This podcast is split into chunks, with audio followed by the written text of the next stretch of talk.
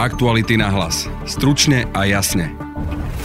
31. august do análov odíde nie ako posledný augustový deň roku 2021, ale ako deň odstúpenia policajného prezidenta Petra Kovaříka, rovnako posledný deň vo vyšetrovacej väzbe pre dnes už bývalého šéfa Slovenskej informačnej služby Vladimíra Pčolinského, či zbavenie obvinení oligarchom Zoroslavovi Kolárovi a Jaroslavovi Haščákovi. Prezidentka žiada vysvetlenie. Pozrieme sa rovnako na stav príprav pápežovej návštevy.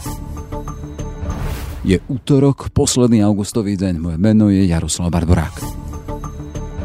Naše podcasty vznikajú vďaka vašej finančnej podpore. Môžete nás podporiť cez službu Actuality Plus už od 99 centov za týždeň alebo od 3,60 za mesiac.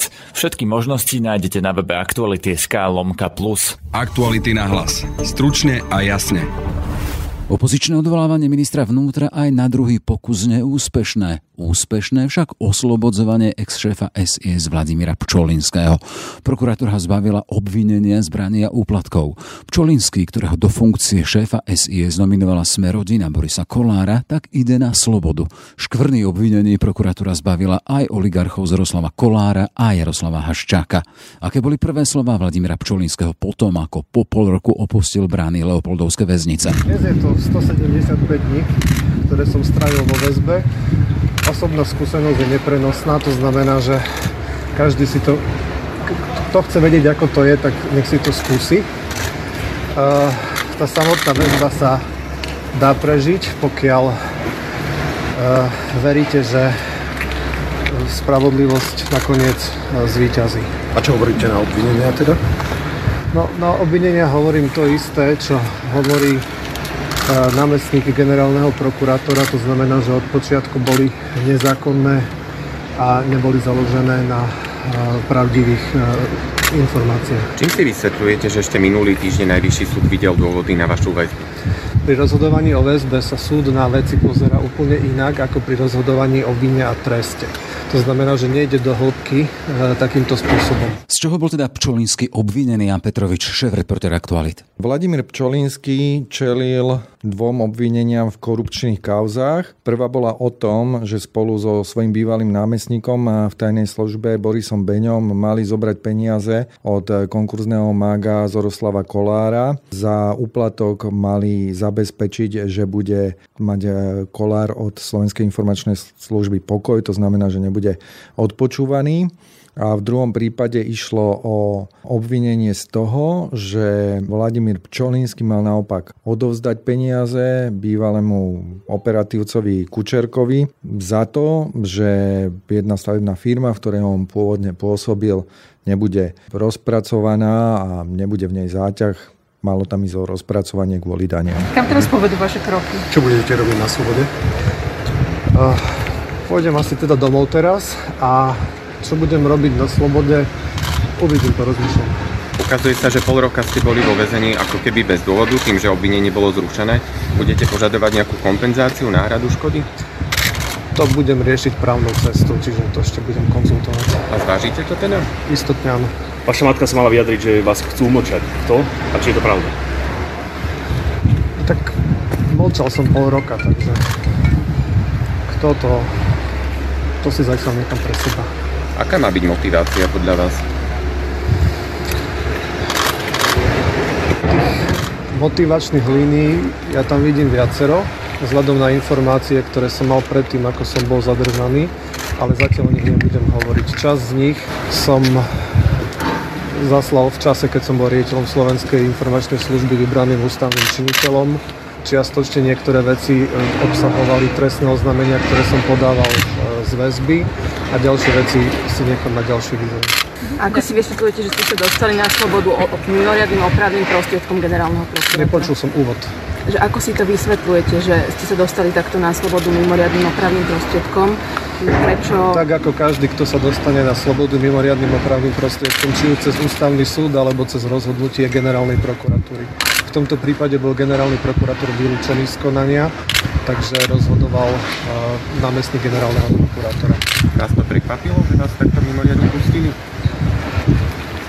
No, vzhľadom na to, že ten podnet sme podávali 4. mája, tak za tú dobu, aj vzhľadom na to, že som videl, čo obsahuje vyšetrovací spis, som veril, že k takémuto rozhodnutiu by mohlo dôjsť. Automaticky sa otvárajú otázky, či tam nezauradovala sme rodina a napríklad Boris Kolár, ktorý chodil na generálnu prokuratúru kvôli vášmu prípadu. Viete to vylúčiť? Rozhodnutie, ktoré bolo urobené v zmysle paragrafu 363 trestného poriadku, je asi na 75 stranách odôvodňuje, prečo bolo stíhanie od počiatku nezákonné. Nikde sa tam nespomína Boris Kolár ani e, generálny prokurátor, ani návštevy generálnej prokuratúry nejaké. Pred, e, neviem vám k tomu nič viac povedať, pretože bol som v kolúznej väzbe 175 dní, takže e, informácie, ktoré som mohol čerpať od, od určitej doby, tak tie boli výlučne na základe toho, čo som sa dozvedel z médií. Dnes boli zbavení obvinenia aj ďalšie osoby, ktoré boli v týchto kauzách, a konkrétne Zoroslav Kolár a Jaroslav Haščák.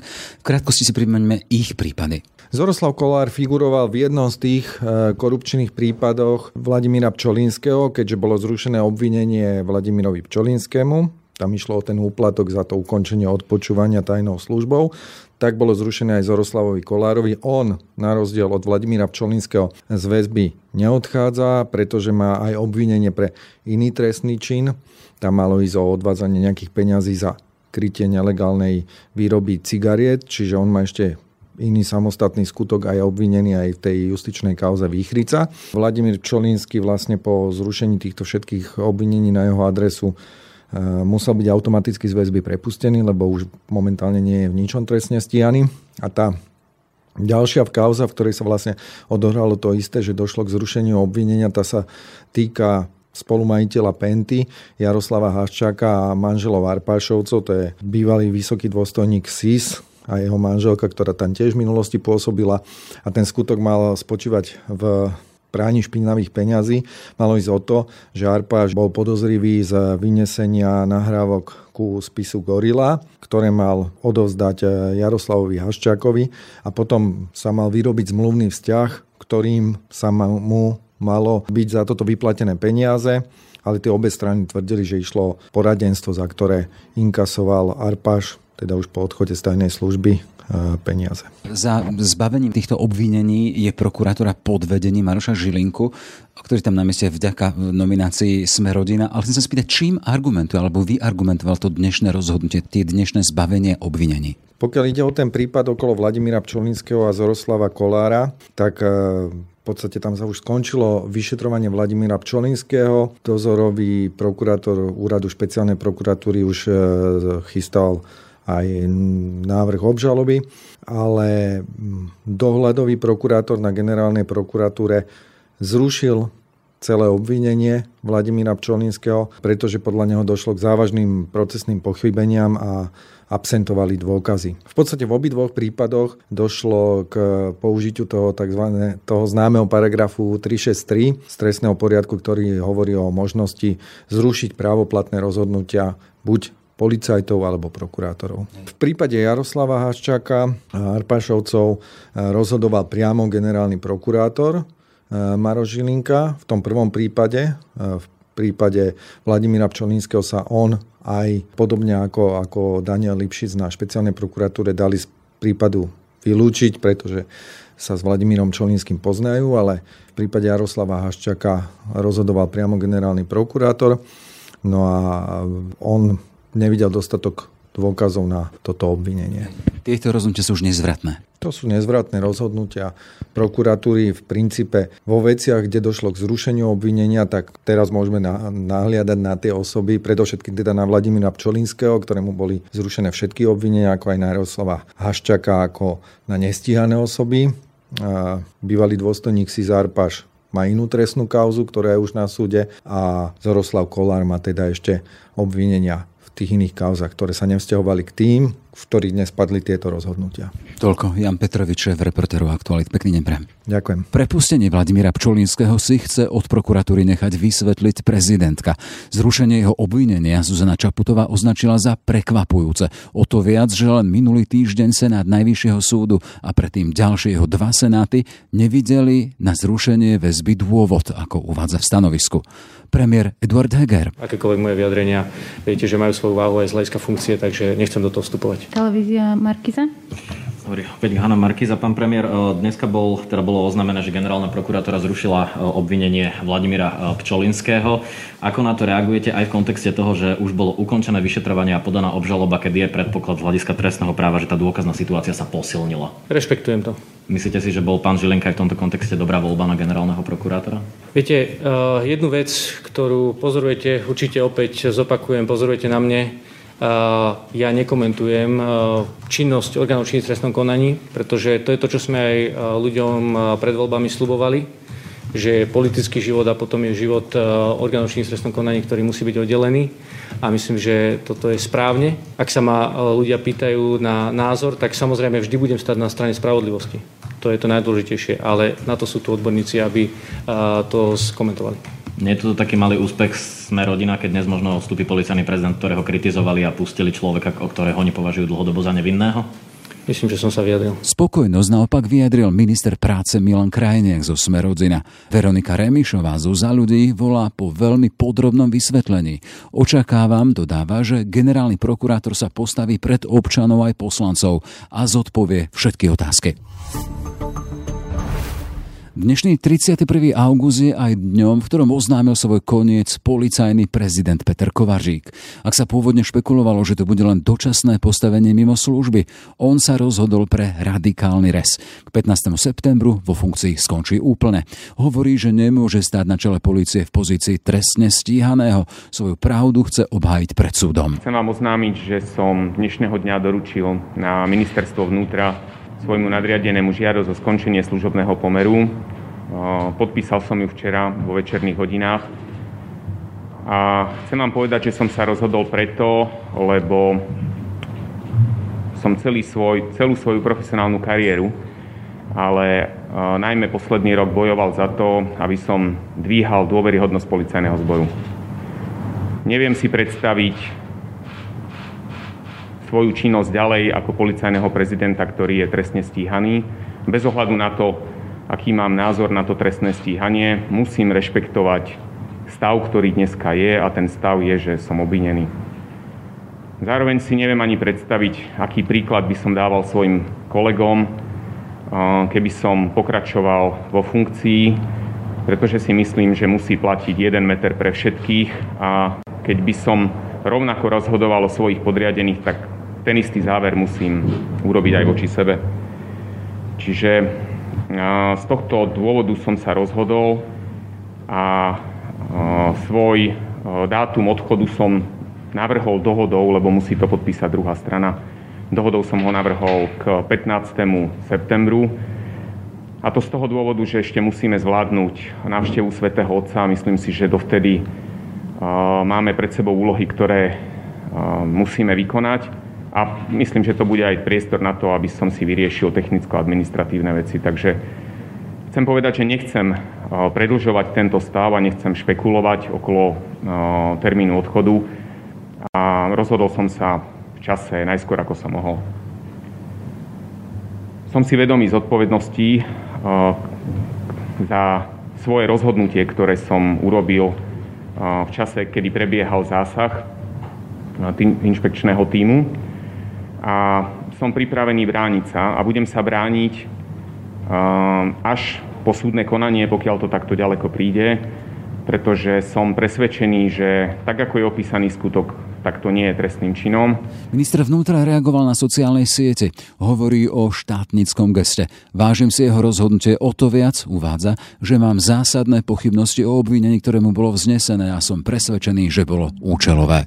Robert Fico. Viete, ja nechcem tu v žiadnom prípade komentovať prácu pána Kovažika, pretože obvinenie je mimoriadne vážna vec, ktoré voči nemu ide. Ja som bol veľmi prekvapený, že prijal túto pozíciu.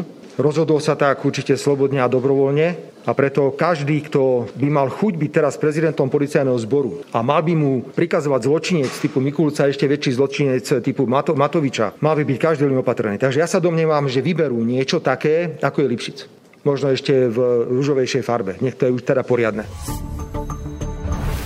Nie páchateľ, ale obec tak na adresu Petra Kovaržíka, pod ktorým sa triasla stolička policajného prezidenta, napísal Peter Bárdy, šéf-redaktor Aktualit a komentátor portálu. Vítaj. Pekný deň, prajem. Peter píše, že Kovážik nie je páchateľ, ale obeď. Poďme postupne, ako si sa vlastne dopracoval k tomuto pohľadu. Ak tvrdí, že v prípade Kovážika nejde o páchateľa, E, vieme, že minimálne prokuratúra a odstavená vyšetrovateľka hovoria a majú názor teda, že je páchateľom, svedčí o tomto jej podanie a potom znesenie obvinenia. Niekedy cez víkend sa vo verejnom priestore objavilo uznesenie prokuratúry, ktoré sa týkalo obvinenia e, Petra Kovaržika, takže mali sme nejaký čas na to, aby sme sa tomu uzneseniu povenovali. Z nášho pohľadu je tam viacero neúplne jasných e, vecí, alebo teda nie je z toho uznesenia úplne zrejme, alebo dôveryhodné, alebo preukázať neuveriteľné, že na základe čoho sa prokurátor rozhodol pre obvinenie Petra Kovažika, že skôr to naozaj vyzerá, a teraz to poviem možno veľmi tvrdo, ako zhluk nejakých e, pocitov a dohadov, ako dôkazný materiál, ktorý by mal usvedčovať alebo mal poukazovať na to, že Peter Kovažik reálne pochybil. E, samotný Kovažik hovorí o klamstve zo strany policajtov, ktorí vyšetrovali. Keď môže byť e, konkrétny, čom je toto uznesenie chybné? Napríklad tam nie je zrejme, je tam taká pasáž, že mal tým krokom, ktorým bolo pozastavenie tej akcie, ktorá prebiehala, že mal zabrániť e, tomu, aby bol zadržaný člen takáčovského gengu Zeman, ktorý je dnes e, v Chorvátsku, ale v tom uznesení vôbec nie je zrejme, že auto, ktoré mali e, operatívci, ktorí ten prípad riešili, alebo tú, tú akciu riešili,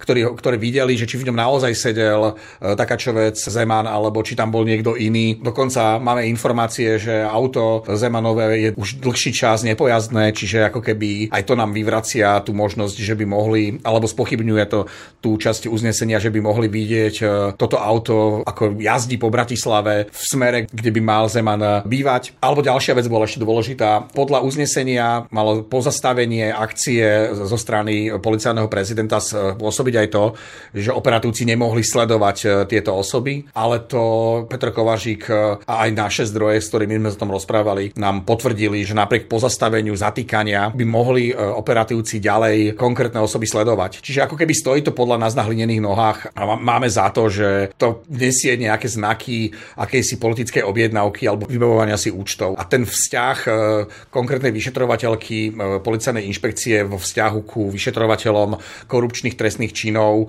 je všeobecne známy ako dosť negatívny. Ja to len popravím to svoje hodnoty hodnotenie toho uznesenia hovoril som chybné, tak hovoríme o deravom, lebo teda ten názor a ano, ano. ktoré vyplývajú z toho nášho preverenia, aby to bolo úplne v poriadku. Čiže nie páchateľ, ale obec, k tomu si došiel svojom komentári, obeď koho? No Peter Kovažik sa dostal v podstate do centra konfliktu. Máme tu veľmi silný záujem vplyvných ľudí z, z minulých e, období, ktorí dnes buď priamo čelia obvinenia z vážnych korupčných trestných činov, alebo sa toto vyšetrovanie začína stále viac a viac približovať e, k ním konkrétne. A okrem toho sú tu osobné záujmy, napríklad hnutia Sme rodina, ktoré dlhodobo alebo už nejaký čas e, od zatknutia a väzobného stíhania Vladimíra Pčolinského buši do toho, aby ho prepustili prepustili, dokonca sa vyhražali istý čas aj odchodom z koalície, alebo sa vyhražali tým, že pochybujú o tom, že by podporili uh, alebo vyjadrili podporu ministrovi vnútra Mikulcovi.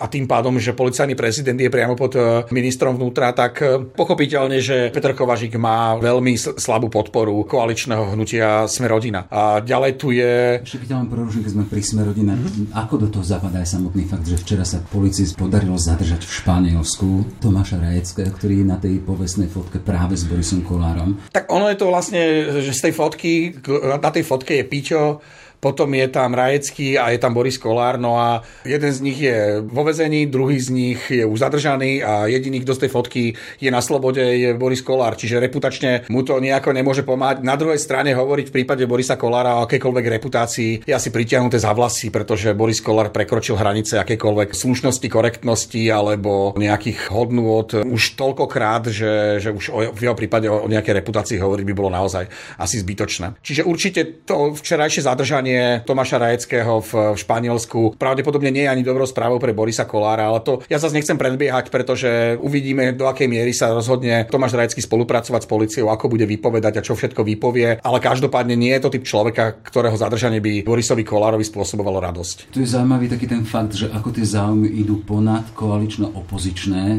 hranice. Tu hovoríme o sme rodina, ktorá ide nejakým spôsobom nielen proti alebo po policajnom prezidentovi, ale teda po tej osi, po tom potom asi aj po ministrovi Mikulcovi. Vieme, dnes tá skúsa sa odklada, ale predsa len hovoríš o obeti. Sme rodina. No a je to tak, lebo v podstate, ak sa nakoniec udeje to, že Peter Kovažik, teda policajný prezident, e, sa vzdá svoje funkcie, že abdikuje na funkciu policajného prezidenta, tak sa stane obeťou nejakých e, politických hier a vlastne aj, aj súboja vo vnútri koalície, lebo ťažko sa môže opierať o, o podporu vlády, keď jeden z dôležitých koaličných partnerov mu otvorene vyjadruje nedôveru, minimálne prostredníctvom toho, ako sa vyjadruje ministrovi Mikulcovi. A to, že sa vlastne veľmi výrazne pokazili vzťahy medzi hnutím Sme rodina a ministrom Mikulcom po tom, ako zadržali Vladimíra Pčolinského, to je všeobecne známe, čiže tam sa tá situácia sa nejako nezlepšila, skôr by som povedal, že sa zhoršuje a to, že sa pri akejkoľvek snahe opozície odvolať ministra Mikulca Sme rodina vyjadruje veľmi nejasne alebo, alebo skôr možno, možno jasne v tom, že ho nechce podporiť, tak samozrejme, že bez podpory vlády je pozícia policajného prezidenta, ktorý sám čelí uh, akejsi, no nechcem to nazvať uh, úplne politické objednávke, ale, ale čeli kritike a možno aj nad toho, čo reálne urobil, alebo aj za, za viac ako reálne urobil, je proste ťažko zvládnutelná. On musí vyhodnotiť, čo bude pre neho ako pre osobu lepšie. No Peter Kováčik nie je Boris Kolár, čiže pre neho byť centrom akejkoľvek antikampane alebo diskreditačnej kampane je nebezpečné pre jeho reputáciu. On má za sebou úspešnú policajnú kariéru aj v, aj v policajnej diplomácii a toto asi nie je to, čo očakával od e, svojho pôsobenia na poste policajného prezidenta. Ja len zacitujem jednu vec. Keď padne Kováčik, mafia bude oslavovať. To je citát z komentára kolegu Juraja Javorského z denníka N. No, nie je to dobrá správa, lebo... lebo... Súhlasíš s tou optikou? Ja si myslím, že to určite... Os- ja, ja to akože nepoviem, že mafia bude oslavovať, lebo pre, pre, akože toto je pre mňa trochu prísilné, ale chápem, čo chcel kolega povedať a, a v podstate s ním súhlasím, lebo, lebo bude to znamenať oslabenie nezávislosti v policii, ktoré tu Peter Kovažík mal priniesť a ktoré sa zjavne aj darilo. Lebo ja si nepamätám za fakt, že dlhé roky e, dozadu, kedy by mali policajní vyšetrovateľia tak, tak rozviazané ruky a nemuseli pracovať pod nejakým strachom alebo priamo pod politickým vplyvom. Čiže to bola skvelá správa pre všetkých tých, ktorí verili a veria, že sa tu jedného dňa môže nastoliť aspoň aká taká forma poriadku a spravodlivosti.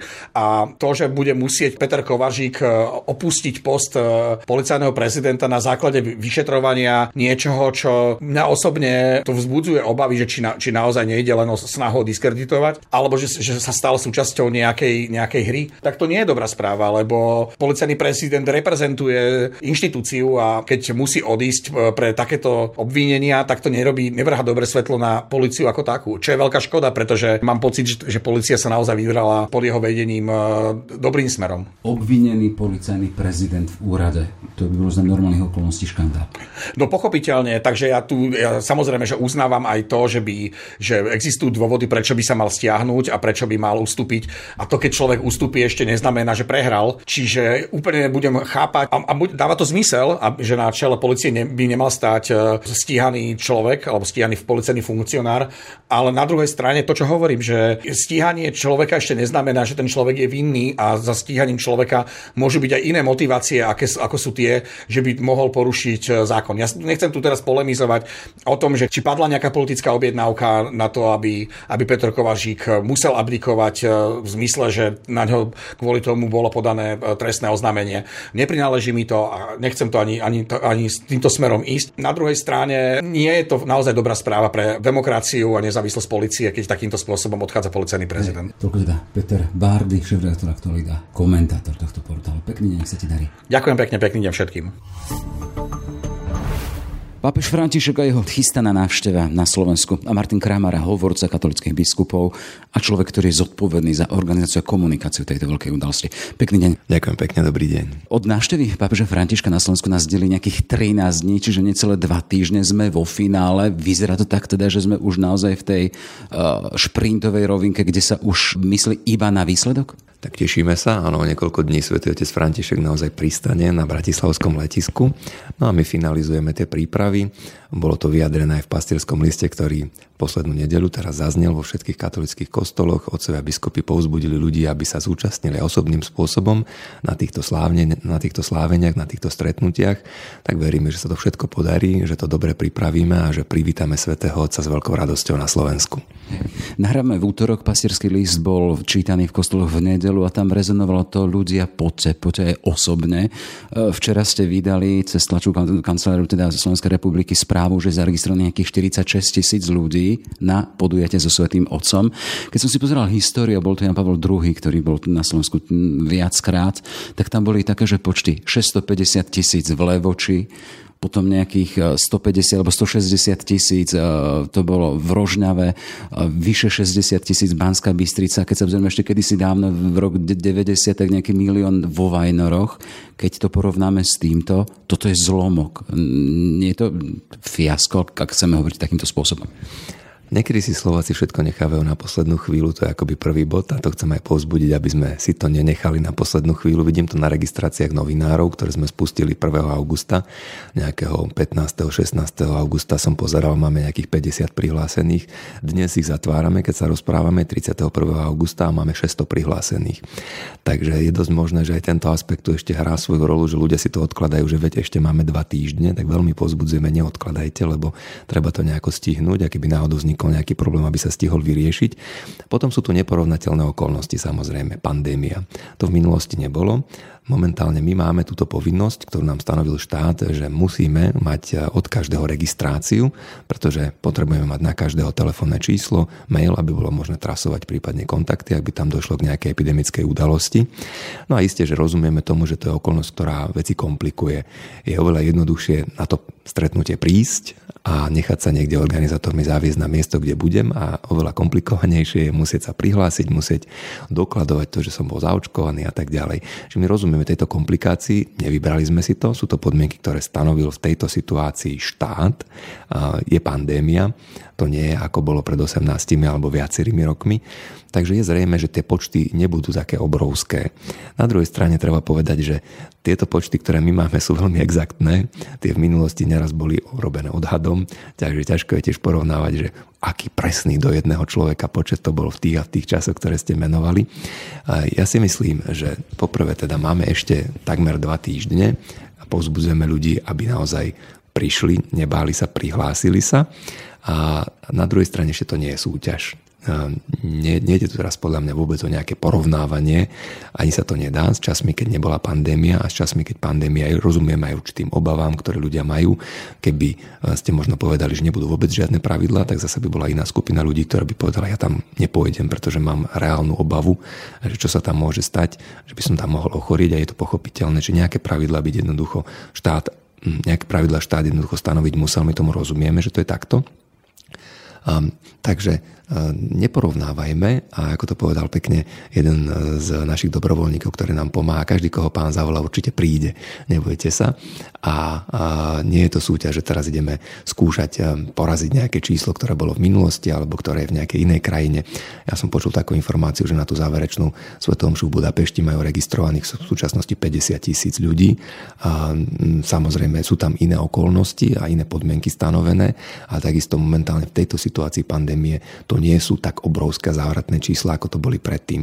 Nie je to o číslach, ja sa teším z každého jedného človeka, ktorý to bude sledovať pre akýkoľvek dôvod aj doma od televíznej obrazovky, pretože ide o to, ako je disponované srdce toho človeka a nie o to, že aký bude mať niekde konkrétny počet tých ľudí. Ale samozrejme, budeme sa tešiť, ak niekto príde osobne. Každý jeden je vítaný, na každého jedného sa tešíme. Mám také zážitky teraz z tých posledných dní, že napríklad pani, ktorá bude mať 100 rokov, tak chce vidieť Svetého Otca, chce ho vidieť naživo, nechce len niekde v televízii pozerať, tak som aj hovoril viacerým, že pozrite sa, keď pani, ktorá má takýto vysoký vek, si uvedomuje, že to je jedinečná záležitosť, že pápež František práve teraz v období pandémii prichádza na Slovensko, iné krajiny tento rok málo iných krajín navštívi a, a chce ho teda zažiť ešte, tak čo mi mladší a dostaneme sedieť doma pri televízore na diváne. Papež František to často opakuje, nie gauč, nie diván, ale pár topánok a poď. Takže povzbudzujeme, lebo dostať pápežské požehnanie v slovenskej zemi priamo od pápeža na tom mieste, kde pápež bude sláviť či už teda Svetu Omšu Šaštine, alebo napríklad Božskú liturgiu v Prešove, povedzme na tom stretnutí s mládežou, takisto keď dá požehnanie. To je čosi celkom iné, ako to dostať len cez televíznu obrazovku, keď mám tu možnosť tam ísť a keď mi nič v tom nebráni. Takže kto má možnosť ísť a nič mu nebráni, nech ide. Zároveň neporovnávajme neporovnateľné s tou minulosťou. E, nemá to byť o číslach, alebo ako akom si precekaní, keď sme spomínali a porovnávali e, udalosti a stretnutia s pápežom z minulosti a teraz, ktoré sa chystá, ale predsa len zaznieme také tie kritické hlasy, ktoré už reagujú na, tu, na ten stav aktuálnej registrácii.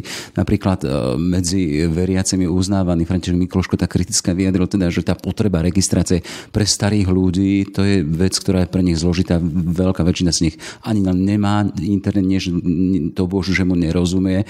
A ďalšia vec, potom je tu tá podmienka, tá striktná podmienka zaočkovanosti ako podmienka účasti na stretnutiach s pápežom keď hovoríme o tom stave registrovaných, e, nikde len nepadla hej, v rámci, v rámci e, rokovaní, prebiehajúcich stretnutí taká možnosť, že by sa po prípade podmienky e, zjemnili. Samozrejme, že sme sa o to snažili. Od začiatku sme prosili štát, aby nám umožnil čo najväčšiu participáciu ľudí, aby mohol prísť teda ktokoľvek. A toto bolo umožnené na tej teoretickej báze, teda že môžu prísť všetci, ale musia byť všetci zaočkovaní. A i keď sme sa usilovali povedzme o to OTP, teda možnosť testu a tak ďalej, alebo tí, ktorí prekonali COVID, takáto možnosť daná nebola. Opakovane sme sa o to usilovali, štát bol v tomto veľmi striktný a povedal, že pri tak veľkej účasti ľudí to jednoducho nie je možné. Alternatíva od začiatku bola tisíc ľudí, tam by mohol prísť naozaj ktokoľvek aj s testom a tak ďalej, alebo teda bez obmedzenia počtu, ale zaočkovaný a s registráciou, pretože my potrebujeme byť schopní aj trasovať kontakty. Toto je podmienka štátu takisto, že tam musíme vedieť, kto tam bol a mať na neho kontakt, keby bolo potrebné teda informovať kvôli tej epidemickej udalosti. Nevybrali sme si to, usilovali sme sa o zjemnenie tých opatrení, naozaj opakovane sme sa o to usilovali. Štát bol v tomto nekompromisný, my musíme vychádzať z toho, čo nám bolo stanovené ako podmienky. Samozrejme, že aj pre nás to nesmierne komplikuje tú situáciu, urobiť systém prihlasovania, riešiť cez call centrum problémy, každému posielať lístok, ktorý si ešte musí vytlačiť. Samozrejme, že to je komplikácia. My inú možnosť jednoducho nemáme. Samozrejme. Keď to nasvietime ešte takým iným spôsobom, chystajú sa letecké dni, kde je sektor pre OTP, teda ľudia, ktorí to prekonali. A tiež sa hovorí o tisícoch ľudí a tuto máme stretnutie z hlavou katolíckej cirkvi, ktorú bude sledovať celý svet. V čom to je rozdielne? To isté nie je otázka na mňa. My sme tento problém prezentovali, budeme vidieť, ako na to štát zareaguje. Čo sa týka ešte toho, čo ste spomenuli predtým, my povzbudzujeme našich kňazov vo farnostiach a rovnako spoločenstva mládež, aby pomohli starším ľuďom, ktorí by sa chceli dostať na stretnutia so Svetým Otcom, ale môžu mať nejakú ťažkosť s registráciou. Rovnako ako sme v minulosti napríklad zriadili, ešte stále to beží, telefonickú linku, na ktorej sa ľudia môžu prihlásiť na očkovanie. Slovenská katolická charita to teraz spravila. Je to bezplatné číslo, kde vám pomôžu, keď máte takú ťažkosť s nejakými tými elektronickými prostriedkami. Tak aj v týchto prípadoch ja mm, nepoznám to úplne do konkrétnych posledných detailov, ale niekedy sledujem komunikácie, povedzme, ktoré bežia medzi farnosťami a vidím, ako páni farári komunikujú s tým, že máme autobus, máme tu 40 ľudí alebo 80 ľudí, máme dva autobusy.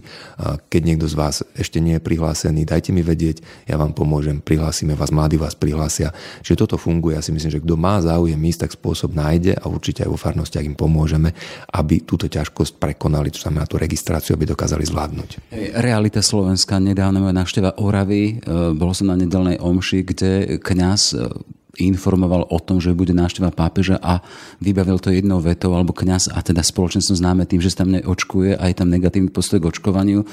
Bude tu pápež, všetko podrobne sa dozviete na špeciálnej stránke. To bolo všetko. A treba to aj spomenúť, že tá špeciálna stránka je návšteva pápeža SK a tam sú naozaj všetky informácie aj o jednotlivých tých miestach návštevy, aj o podmienkach, ktoré musia teda účastníci splniť. Zároveň je tam aj tá možnosť registrácie, registrácie účastníkov, kňazov, dobrovoľníkov, autobusov a tak ďalej. Čiže my informujeme, môže sa stať jednotlivé prípady, že niekto k tomu akoby príliš veľa informácií neposkytne. A s tom už veľmi ťažko budeme čeliť. Žiaľ, teda stávajú sa aj takéto veci, ale myslím si, že veľká väčšina, zase netreba sa sústrediť sústredili na tie epizodické, možno nejaké výnimky. A veľká väčšina našich farností, myslím, že veľmi jasne v tomto komunikujú, otcovia biskupy v tomto veľmi jednoznačne komunikujú. A pozývame, robíme, čo sa dá, aby sa to dobre zvládlo. Opakujeme stále, teda to pozývame, bolo to aj v tom pastierskom liste. Ešte jedna veľmi konkrétna praktická vec. Človek, ktorý by prišiel už na stretnutie, na akciu s pápežom Františkom bez potrebných dokumentov, nebude vpustený do areálu? My veľmi pozbudzujeme k tomu, aby si to ľudia naozaj dopredu pripravili, aby si aj vytlačili tú stupenku, lebo už najmä mladí sa pýtajú, to môže mať v mobil, mobilnom telefóne, však to ste schopní oskenovať aj z mobilného telefónu. No isté, že sme schopní, ale viete, ako to býva. Mobilný telefón sa vám vybije, alebo si ho zabudnete v aute, alebo ho nebudete mať pri sebe. Vytlačte si ten papier a doneste si ho so sebou, lebo to je najjednoduchší spôsob aj pre nás, aby sme potom nemuseli hľadať ďalšiu alternatívu. My isté, že budeme robiť aj záložné riešenia, ale ja ich nechcem teraz takto komunikovať, aby sa na to ľudia nespoliehali.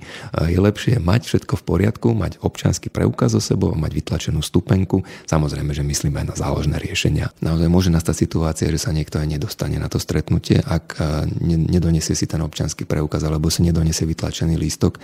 Veľmi pekne prosíme, aby sa na to nezabudlo, aby sme to nemuseli na mieste riešiť. A boli by sme veľmi neradi, aby sa niekto nedostal. Takže také zodpovednosti pozývame. Prineste si ten vytlačený lístok a prineste si občanský preukaz. Vyhnete sa tomu, aby ste sa dostali do situácie, že vás tam organizátori nepustia. Hovoríme o udalosti pápež na Slovensku, ktorá je sledovaná v rámci celého sveta. Je to vždy globálna udalosť. Pamätáme si jeho stretnutie v Rio de Janeiro, ktoré napríklad, bol v Iraku. Média to sledovali a teda prenášali celosvetovo. Chcem sa spýtať z tohto pohľadu, aký je ten mediálny záujem o návštevu pápeža? Vždy tam je potrebná akreditácia pre novinárov. Je o to záujem zo sveta? Z môjho pohľadu ten záujem je obrovský. Robíme akreditácie novinárov, ktoré sme začali 1. augusta, ako som už spomínal, a dnes sa zatvárajú. Je momentálne registrovaných takmer 600 novinárov z celého sveta. Je to tak zhruba, by som povedal, dve tretiny, tretina. Dve tretiny sú asi teda tých slovenských, zo slovenských médií a tretina je zahraničných hlásia sa celé štáby, Associated Press, Mediaset taliansky sa hlási, Thomson Reuters a mnohí, mnohí, mnohí ďalší z okolitých krajín samozrejme, ale aj zo vzdialenejších krajín prichádzajú k nám novinári a chcú informovať o návšteve svätého Otca ako som povedal, celé týmy sa chystajú, samozrejme oni to trošku delia, teda nejaká časť pôjde ste do Bratislavín, do Šaštína, sa druhá časť pôjde do Prešova, do Košíc. Ja som tým až zaskočený a prekvapený, keď sme to plánovali. Boli tu samozrejme vatikánsky predstavitelia, tak rozprávali mi o tom, že zvyčajne to lietadlo so Svetým Otcom priváža teda nejakú časť tých vo Vatikáne akreditovaných novinárov. Miest je 80. Ten pán, ktorý to riešil, hovorí, no je možné, že sa prihlási 60 aj 70. Potom sme spolu neskôr telefonovali, hovorí, že za prvý deň bolo plné lietadlo. Viete, tento rok tých návštev je málo a je to čosi výnimočné, že pápež takto ide teraz do Budapešte na Slovensko. Tá pozornosť mediálna celého sveta je naozaj sústredená a je veľmi veľká, tak spomedzi tých akreditovaných vo Vatikáne, ako aj spomedzi tých, ktorí sa akreditujú tu na u nás na Slovensku. My sami s tým teraz máme, priznám sa, že veľkú ťažkosť, ako to zvládnuť, pretože nemáme také kapacity, aby sme všetkých na všetky miesta zďaleka pustili. Potrebujeme mať pres centra na jednotlivých miestach, potrebujeme mať nejaký spôsob, ako to zvládnuť, ako im dať nejakú príležitosť a navzájom teda pozdieľať to, čo sa bude fotografovať, filmovať a teda nasávať tú atmosféru a robíme všetko, preto stále pridávame kapacity, kde len môžeme a môžem teda v tejto chvíli povedať, že ten záujem oproti tomu, čo sme čakali, je tak aspoň trojnásobný. S tým súvisia otázka s dobrovoľníkov, ktorí majú pomáhať a môžu pomôcť v rámci organizačných možností. Prečo som ste e, odkomunikovali aj takú možnosť, že teda je to otvorené aj pre neveriacich? Ma zaujíma teda, že či záujem zo strany ľudí, ktorí nemajú vzťah či už k viere, či ku katolíckej cirkvi, či k takýmto témam, či sa niekto prihlásil. Toto je otázka, ktorú by sme museli riešiť s vedúcimi dobrovoľníkov, lebo ja neviem presne, že ktorí z tých, ktorí sa prihlásili, sú aj neveriaci. Verím tomu, že tam nájdu sa aj takéto čísla. Ja osobne epizodicky by som zase vedel o dvoch, troch ľuďoch povedať, ktorí prejavili záujem. Tých dobrovoľníkov aj v Bratislave, v Šaštine teda prihlásilo sa veľké množstvo. Dokonca podľa tých informácií, ktoré mám v tejto chvíli, tak prekročilo to číslo ten počet, ktorý sme prosili alebo potrebovali. My sme chceli nejakých 1300 dobrovoľníkov do Šaštína a myslím, že registrovaných už ich máme viac.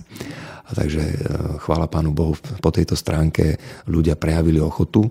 A takisto tie čísla, myslím, v Košiciach sa už naplnili v Prešove, ešte nejakých pár dobrovoľníkov hľadajú, s tým, že tam sú rovnako stovky, takmer do tisícky v tom Prešove hľadali. Sme veľmi vďační za to, že ľudia boli takýmto spôsobom ochotní a že sa poprihlasovali. Nemôžem povedať, že by nebol záujem, zďaleka práve naopak. Je to teraz teda na tých koordinátoroch, tých dobrovoľníkov, aby to všetko zvládli, aby sa pokryli tie jednotlivé potreby, ktoré tam budú, či už pri kontrolovaní lístkov, alebo pri organizácii priamo na mieste, pri tých logistických záležitostiach a tak ďalej. Ale e, sme veľmi spokojní s tým, že e, ľudia, predovšetkým teda mladí ľudia, prejavili ochotu a prídu. E, kto vlastne príde na Slovensku? Pápež František, ktorý od začiatku sa prezentoval týmto, že to už len voľbou mena toho malinkého v cirkvi Františka z toho 13. storočia a hovorí, že chce byť tým sluhom, ale e, s vývojom toho jeho, jeho pontifikátu už pri tom, ako ho zvolili, tam bola tá požiadavka na reformu cirkvy. Z tohto pohľadu teda, čo vy ako hovorca slovenských biskupov ste s nimi v styku, očakávate od Františka? S čím príde tu na Slovensko? Môžeme očakávať aj čosi v úvodzokách reformné? Bude nejakým spôsobom, môžeme očakávať možno nejaké nominácie, že nám oznámi nových biskupov alebo riešenie otázky s arcibiskupom Bezákom? To sú všetko veci, na ktoré neviem odpovedať, pretože Svetý Otec musíme mu nechať aj slobodu, aby mohol robiť to, čo on sám chce a povedať to, čo on sám chce. Nejako hypotetizovať dopredu, že asi toto povie alebo asi toto urobi. To by ani nebolo dobre, však očakávame, že príde, tešíme sa na to, že príde a má úplnú slobodu dotknúť sa tých vecí, ktoré on bude pokladať za vhodné a potrebné a povedať tie veci, ktoré v tejto chvíli sú potrebné povedať. Je zrejme, že Svetý Otec prichádza s týmto motom a heslom, ktoré teda bolo vybraté s Máriou a Jozefom na ceste za Ježišom. Máme rok svätého Jozefa, máme krásny list Patris Corde, ktorý pápež František nám poslal o svetom Jozefovi, o tom, ako s otcovským srdcom miloval pána Ježiša, čo to všetko pre nás znamená, pre veriacich kresťanov. Sedem bolestná pána Mária, naša patronka, v Šaštine budeme mať tú záverečnú svetú omšu. Toto je veľmi silný odkaz hneď, by som povedal, pre rodiny, pre Slovensko ako také. S Božou Matkou, so svetým Jozefom kráčame na ceste za pánom Ježišom Um. Pontifex, staviteľ mostov, Svetý Otec prichádza, aby nám ukázal cestu za Ježišom, s Máriou a Jozefom.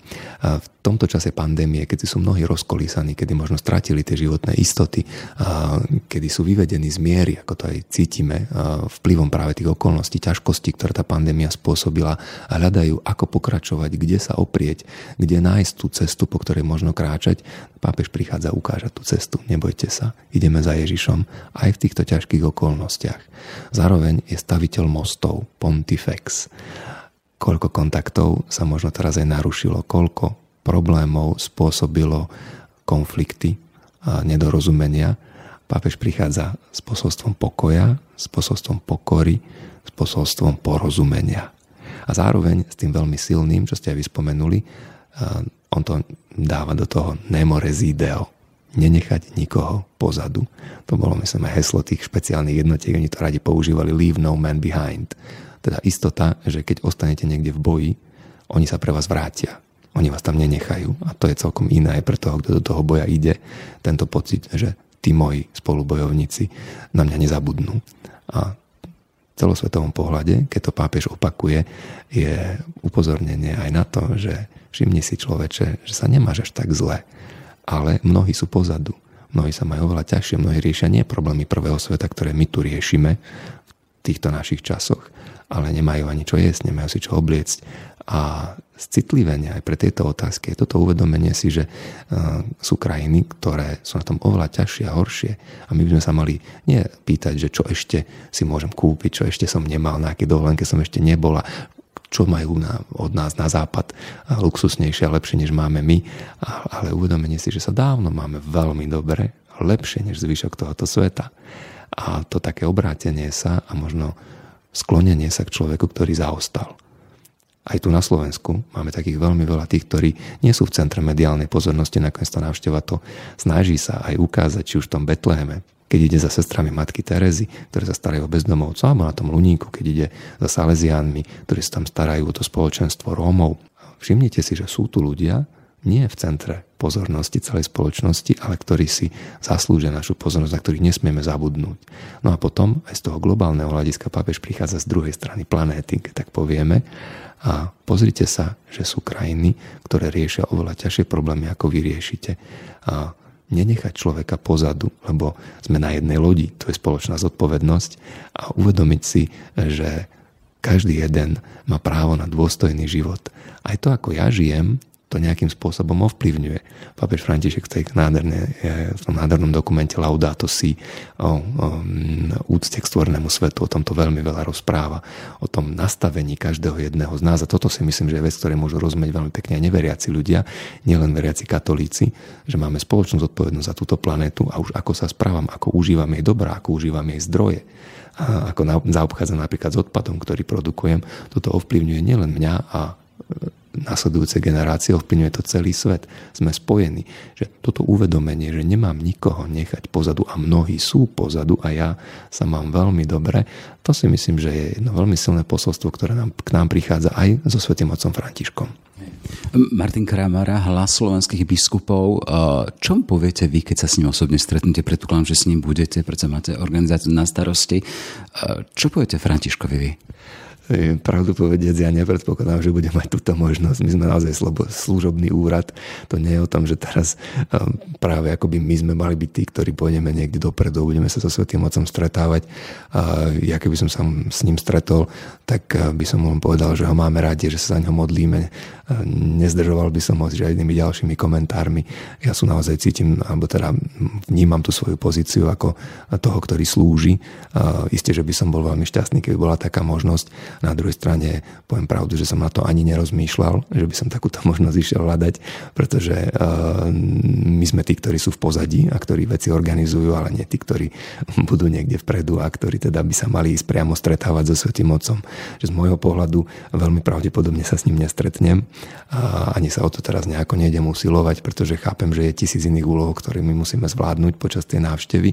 Ak by ste sa ma teoreticky pýtali, tak by som mu naozaj len povedal, že ho máme radi a že sa za ňom modlíme. Čiže nejakých 13 dní, 12. až 15. septembra pápež František na Slovensku. Chcem sa spýtať, či toto je už definitívna informácia, alebo sa môže všetko zmeniť a môže prísť situácia, keď sa oznámi, že pápež na Slovensku nepríde. Svetý Otec príde, Modlíme sa za to, aby to všetko dobre dopadlo. Všetko má ísť podľa toho plánu, ktorý je nastavený. Ja verím, že sa to podarí a všetkých prosím o modlitby, aby sa to podarilo. Toľko teda Martin Kramara, hlas alebo hovorca konferencie biskupov Slovenska, ktorý má na starosti organizáciu mediálnej stránky tejto oblasti. Všetko dobré, nech sa vám darí. Ďakujem vám pekne, všetko dobré. Aktuality na hlas. Stručne a jasne. Sme v závere. Na dnešnom podcaste spolupracoval Adam Oleš. Pekný deň želá Jaroslav Barborák.